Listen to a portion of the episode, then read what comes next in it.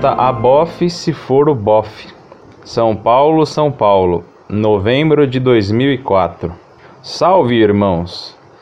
Descobri este site por acaso e fiquei impressionado. Quanto amor distorcido, quanta fé mal direcionada, Deus tenha piedade. Quando me sentei naquele mesmo banco que Galileu se sentou, lá no Vaticano, pensei, que bom não vivermos mais no período das trevas. Li seus elogios rasgados aos templários, irmão Fedeli. Conte aos seus discípulos que os templários, apesar de disciplinados cristãos, tão disciplinados que venciam rapidamente seus inimigos, a Bíblia alterada inúmeras vezes sobre conceitos judaicos e depois romanos já diz que um cristão comerá na mesa com seus inimigos. Ou seja, para ser cristãos temos obrigatoriamente que ter inimigos. Eram nada mais que cavaleiros cristanizados, uma classe, estamento feudal. Viviam do saque e da exploração dos povos que venciam, ou matavam, e daí exploravam. Quando perderam contato com as cidades comerciais da Itália, que financiavam seu colonialismo, ensaio, agonizaram e se dispersaram, pois ali ninguém trabalhava, só parasitavam. Isso é modelo de fé? Eu não creio. Eis um artigo meu onde mostra um pouco de bondade neste teu obscuro e escuro site. Abraços fraternos. Parteiras de um povo. Leonardo Boff, novembro de dois mil e dois. Via de regra, a propagação do cristianismo se fez pela palavra do evangelho no quadro de um projeto civilizatório e de uma forma de ser, igreja, que implantou edifícios religiosos e escolas. É o evangelho do poder, mas nunca faltou na história outra tendência, vivida outrora por Francisco de Assis e Bartolomé de las Casas, de acercar-se dos outros por uma convivência pacífica, sem palavras, fraterna e amorosa. No mundo contemporâneo foi testemunhada pelo irmão Carlos de Foucault, que no início do século vinte foi ao meio dos muçulmanos no deserto da Algéria, não para anunciar, mas para conviver com eles e acolher a diferença de sua cultura, de sua religião. E nos dias atuais está sendo vivida exemplarmente pelas seguidoras do irmão Carlos, as irmãzinhas de Jesus, entre os índios Tapirapé, no noroeste do Mato Grosso, próximo ao rio Araguaia. É o poder do evangelho. No domingo passado, dia dezessete, assisti à celebração do cinquentenário da presença delas junto aos Tapirapé. Lá estava ainda a pioneira, a irmãzinha Genoveva, que em outubro de mil novecentos e cinquenta e dois começou sua convivência com a tribo. De manhã, com o bispo Pedro Casaldáliga, advogado e defensor dos índios, se lançou um livro de extraordinário valor, O Renascer do Povo Tapirapé, Diário das Irmãzinhas de Jesus de Charles de Foucault, mil novecentos e cinquenta e dois a mil novecentos e cinquenta e três, editora Salesiana, São Paulo, dois mil e dois. Belíssimamente ilustrado para estar à altura da refinada estética dos Tapirapé. Como elas chegaram lá? As irmãzinhas souberam através dos frades dominicanos franceses que missionavam em terras do Araguaia, que os Tapirapé estavam em extinção. Dos mil e quinhentos de antigamente, foram reduzidos a quarenta e sete por causa das incursões dos Kayapó, das enfermidades dos brancos e da falta de mulheres. No espírito do irmão Carlos, de ir para conviver e não para converter, decidiram unir-se à agonia de um povo. À sua chegada, a irmãzinha Genoveva ouviu do cacique Marcos: os Tapirapé vão desaparecer. Os brancos vão acabar conosco. Terra vale, caça vale, peixe vale. Só índio não vale nada. E eles haviam internalizado que não valiam nada mesmo e que estavam condenados inexoravelmente a desaparecer. Elas foram junto a eles e pediram hospedagem. Começaram a viver com eles o evangelho da fraternidade na roça, na luta pela mandioca de cada dia, no aprendizado da língua e no incentivo a tudo o que era deles, inclusive a religião, num percurso solidário e sem retorno.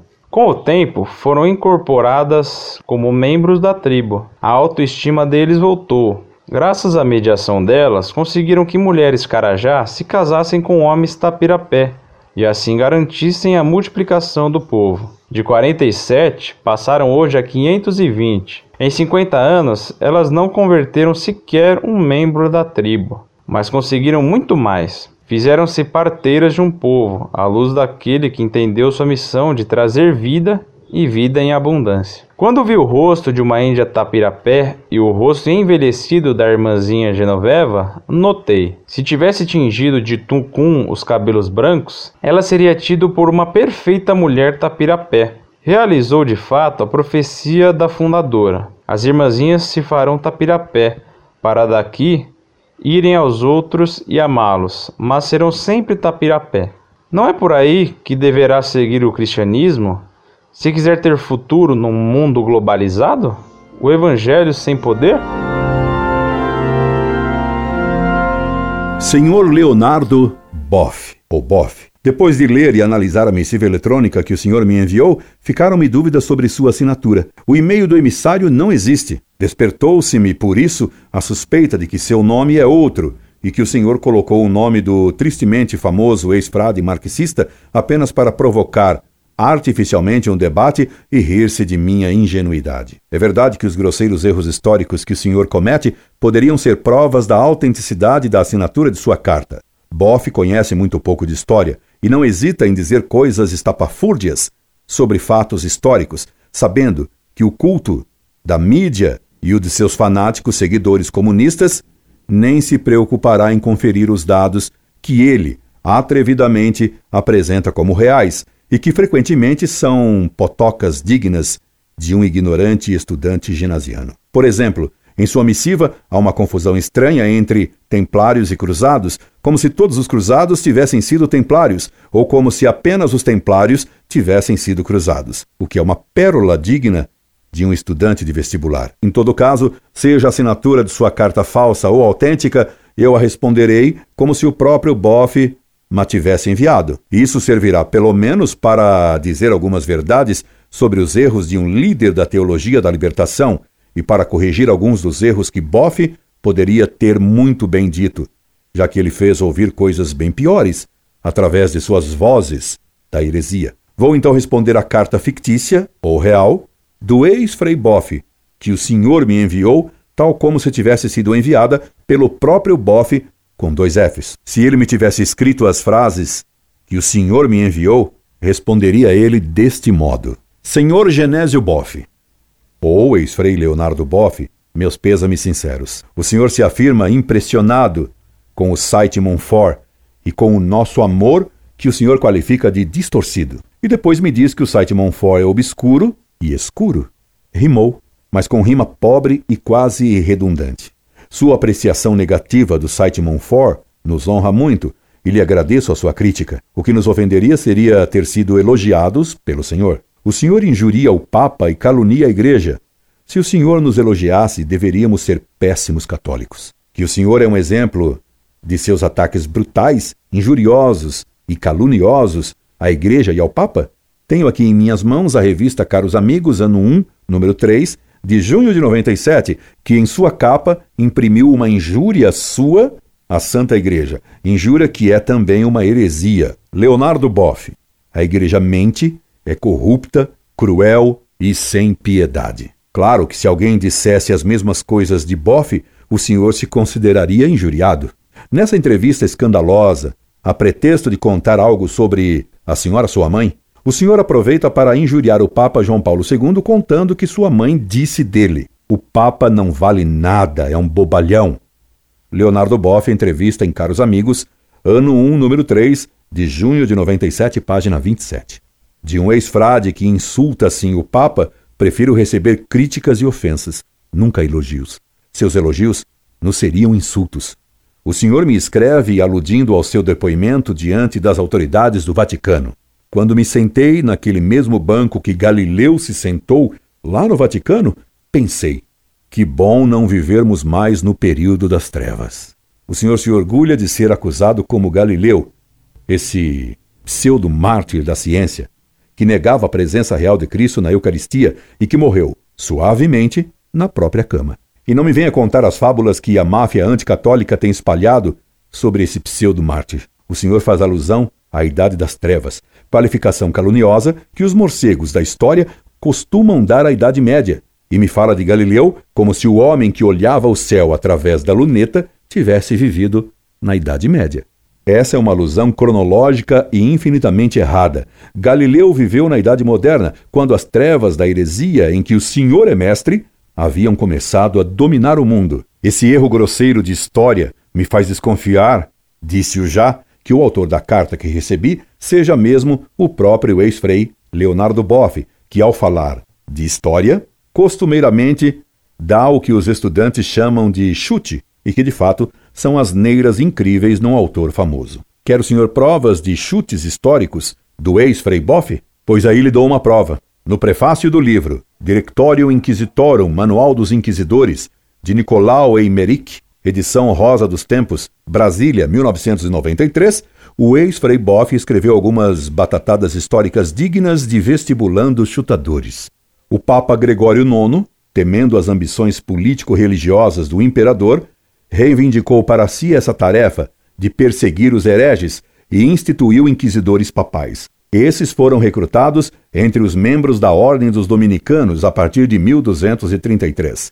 Seja por sua rigorosa formação teológica, eram tomistas, seja também pelo fato de serem mendicantes e, por isso, presumivelmente, desapegados de interesses mundanos. Leonardo Boff, prefácio ao Directorium Inquisitorium, Manual dos Inquisidores, de Nicolau Eymerich. Edição Rosa dos Tempos, Brasília, mil novecentos e noventa e três, página treze. Ora, São Tomás morreu em mil duzentos e setenta e quatro com quarenta e nove anos, portanto, nasceu em mil duzentos e vinte e três. Como era possível haver dominicanos tomistas na data em que São Tomás tinha apenas dez anos? Em mil duzentos e trinta e três, nem São Tomás era tomista. Costuma-se dizer que o ódio cega. O ódio do ex-frei Boff ao tomismo é que o fez afirmar que os dominicanos eram tomistas ainda antes de São Tomás ser frade e muito antes de ele ter escrito qualquer obra. Se o ódio cega, a mentira tem perna curta. Nesse prefácio, o ex-frei Boff, cego e manco, escreveu essa tolice, esse chute em história. E num autor famoso, tal chute é inacreditável. Na página seguinte, o senhor Boff comete um equívoco tipográfico, um escorregão histórico sem muita importância, mas que revela sua despreocupação com a verdade quando ataca a igreja. Aí vale tudo. Escreveu descuidadamente esse doutor em heresias e em chutes históricos. Mas foi em mil trezentos e setenta e um que Nicolau Eymerich, com o convite de ser o capelão do Papa Gregório nono, o criador da Inquisição, quando ainda estava no exílio, em Avignon e depois em Roma. Leonardo Boff, prefácio ao Directorium Inquisitorium, Manual dos Inquisidores, de Nicolau Eymerich, edição Rosa dos Tempos, Brasília, mil novecentos e noventa e três, página quatorze. Se Gregório nono fundou a Inquisição em mil duzentos e trinta e dois, como Boff diz na página treze desse livro, e se ele vivia ainda em mil trezentos e setenta e um, conclui-se que o Papa Gregório nono teve um pontificado realmente imenso, pois de mil duzentos e trinta e dois a mil trezentos e setenta e um passaram-se cento e quarenta e um anos. Claro que isso foi apenas um erro tipográfico. O senhor apenas bolostrocou Gregório onze por Gregório nono. Parece que o nome do fundador da Inquisição não lhe saía da cabeça. Daí o seu equívoco. Diz ainda o senhor, com o espírito de ex-fraticello comunista da famigerada Teologia da Libertação: na Idade Média, o medo da heresia era tanto que implicava a violação das comezinhas regras do sentido do direito universal e também a estupidificação dos leigos, que jamais poderiam se ocupar de teologia. A fé devia ser aceita, jamais pensada. A reflexão religiosa era monopólio exclusivo da hierarquia. E pensar a fé significa discutir questões teológicas, era já suspeito de heresia, objeto de repressão. Leonardo Boff, no mesmo livro, página dezenove e vinte. Por acaso o senhor pensa, como tantos ignorantes, ou pior, como tantos deturpadores da verdade histórica, que a Idade Média foi tão ignara quanto os seminaristas aos quais o senhor impingiu os seus livros, como se fossem de alta teologia, ou como jornalistas marxistoides que o entrevistam? O que o senhor diz nessa citação acima é absolutamente falso, e só pode ser impresso numa época que odeia a igreja e porque não sabe nada de história, pois ignora o senhor que a Suma Teológica de São Tomás é uma obra em que se discute com argumentos e não com baboseiras marxistoides, as principais verdades da fé? Ignora o senhor que na Idade Média multidões iam assistir ao debate de São Bernardo com Abelardo em Seine? Será que o senhor pensa que éramos medievais que iam assistir uma guila levar e dar murros em Mike Tyson? Uma época como a nossa, que faz de esmurradores ídolos, de cantores como Yoko Ono, artistas, e de hereges como Leonardo Boff ou do semi-Frei Beto, pensadores, essa época sim é que é uma idade das trevas. Ou o senhor julga que o senhor seria teólogo na Idade Média? Na Idade Média, no máximo, o senhor seria um secaz de Fra Dolcino. Naquela época, não existiam avozes, nem Fidel e nem Arns ou Lorschiders para dar-lhe impulso, nem amigos caros para dar-lhe cobertura e criar-lhe fama. Na Idade Média, todo o povo sabia bem o catecismo, coisa que o senhor sabe mal e que, ao saber, nega. O que não se permitia na Idade Média era propagar heresias, calúnias contra a Igreja ou negar sofisticamente a fé. Pois que assim como não se permite liberdade aos vírus, na Idade Média não se permitia que vozes de heresia difundisse tolices e heresias. E essas autênticas batatadas históricas bofentas são indício da autoridade da carta cujo autor identifica templários e cruzados. O senhor se alegra por viver nesta época que iluminou o mundo com o incêndio de guerras mundiais e que construiu o Muro de Berlim e o Paredão de Cuba com cimento e sangue. O senhor se alegra por viver num mundo que vegeta à luz do fogo fátuo da mídia, que dá cobertura aos seus erros e às suas heresias, a seus disparates e a seus ataques brutais e caluniosos à Igreja. Nessa mesma entrevista sua que citei acima, o senhor faz uma narrativa evidentemente fantasiosa de seu interrogatório no Vaticano, descrevendo os fatos ocorridos como se a Congregação para a Doutrina da Fé fosse uma delegacia política cubana de seu amigo Fidel Castro. Passamos num portal enorme do Palácio do Vaticano e o carro parou para que aquilo se abrisse e eu disse: é aqui o local da tortura? E aquele oficial me deu uma cotovelada, sabe? Com toda a violência. Leonardo Boff, Entrevista em Caros Amigos, ano um, número três, junho de noventa e sete, página trinta. Como se alguém fosse torturado no Vaticano. Isso é uma calúnia. E não pense que alguém que pense seriamente acredita nas pataquadas fantasiosas que o senhor contou em sua entrevista escandalosa à revista Caros Amigos, onde o senhor diz: eles vieram com um carro, eu estava me despedindo do superior, dos cardeais, dois oficiais do Santo Ofício me agarraram, me empurraram um carro adentro, porque me haviam dito que eu devia chegar às nove horas em ponto. Três para as nove, estavam ali, e literalmente me agarraram, empurraram um carro adentro. Marina Amaral, a guarda suíça? Leonardo Boff, dois guardas suíços, mais um oficial do Santo Ofício, que vinha junto para dizer: é aquele. Leonardo Boff, Entrevista em Caros Amigos, ano um, número três, junho de noventa e sete, página trinta. É evidente aí sua tentativa de fazer um paralelo de seu caso com a prisão de Cristo. O senhor, nessa cena, se arrogou o papel de Jesus, quer se fazer passar por vítima, e faz da terrível guarda suíça, com suas alabardas de aparato, uma K G B papal.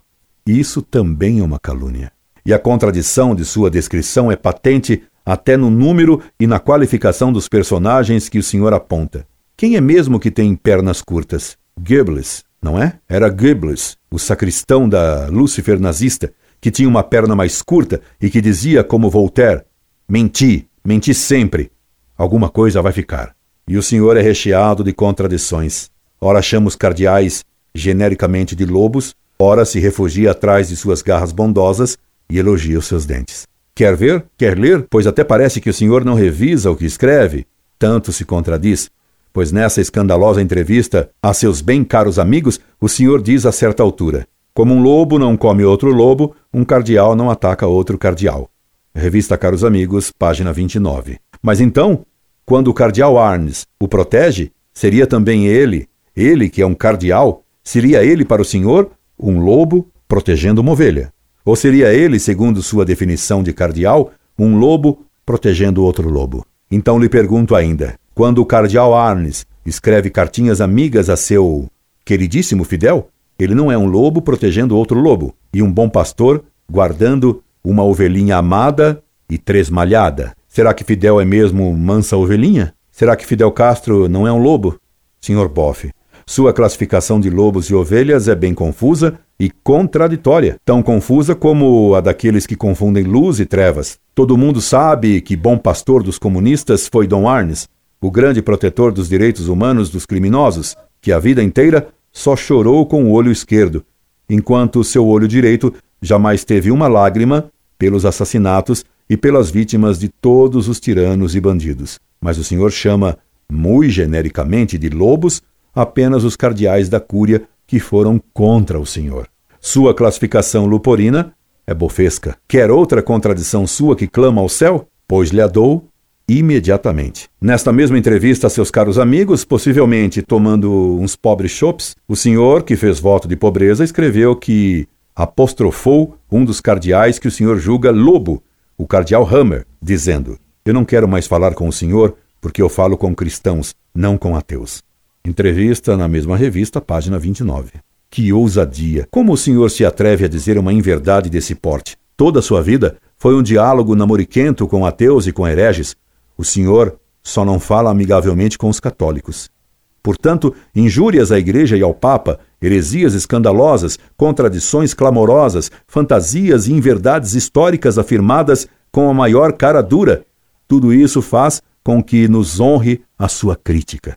Se o senhor considera, pois, o site Monfort continuador da fé e da mentalidade medieval, isso nos é motivo de glória. Se o senhor considera que nós da Monfort perpetuamos a mesma fé dos cruzados e dos santos da Idade Média com a mesma mentalidade medieval, o senhor nos faz um elogio extraordinário. Se algum moderno fraticello nos tem como cruzados, isso é o reconhecimento da nossa ortodoxia. Sempre os hereges são solidários na heresia e no ódio à fé.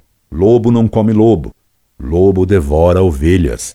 Morcego voa com morcegos. Águias voam com águias. Pássaros noturnos detestam o dia. Trevas, obscuridade, luz. Há quem troque luz por trevas e trevas por luz. O senhor se afirma convencido de que a luz da Idade Média é treva e que a treva comunista é luminosa. O senhor deve saber também que para os morcegos a treva é luz e a luz é treva. E o senhor deveria saber também que na Sagrada Escritura se lê: ai de vós, os que ao mal chamais bem, e ao bem mal, que tomais as trevas por luz e a luz por trevas, que tendes o amargo por doce e o doce por amargo. Isaías capítulo quatro, versículo vinte. Afinal, em matéria de amor a Deus e à fé, à luz da verdade revelada, o senhor não é propriamente um modelo de visão. Quem é o senhor para criticar os cruzados? Quem é o senhor para se contrapor aos santos que fizeram as cruzadas? Exatamente o senhor que elogiou Fidel Castro e que elogiou a União Soviética pouco antes do desmoronamento do Império Bolchevista deixar sem disfarce e a nu seus crimes e sua miséria. Quem é o senhor senão um louvador dos piores tiranos que a história conheceu? Quem é o senhor para criticar o que fizeram os santos? Não sabe o senhor que São Luís foi um cruzado? Não sabe o senhor que a Igreja Católica elevou aos altares São Luís cruzado e São Bernardo pregador de cruzada? O senhor sabe disso, sim. Mas o que o senhor detesta é a Igreja que canonizou os santos cruzados e que anatematizou o comunismo e todos os que apoiam essa iniquidade. É a ela, a essa Igreja, que o senhor acusa de mentirosa, de corrupta e de cruel.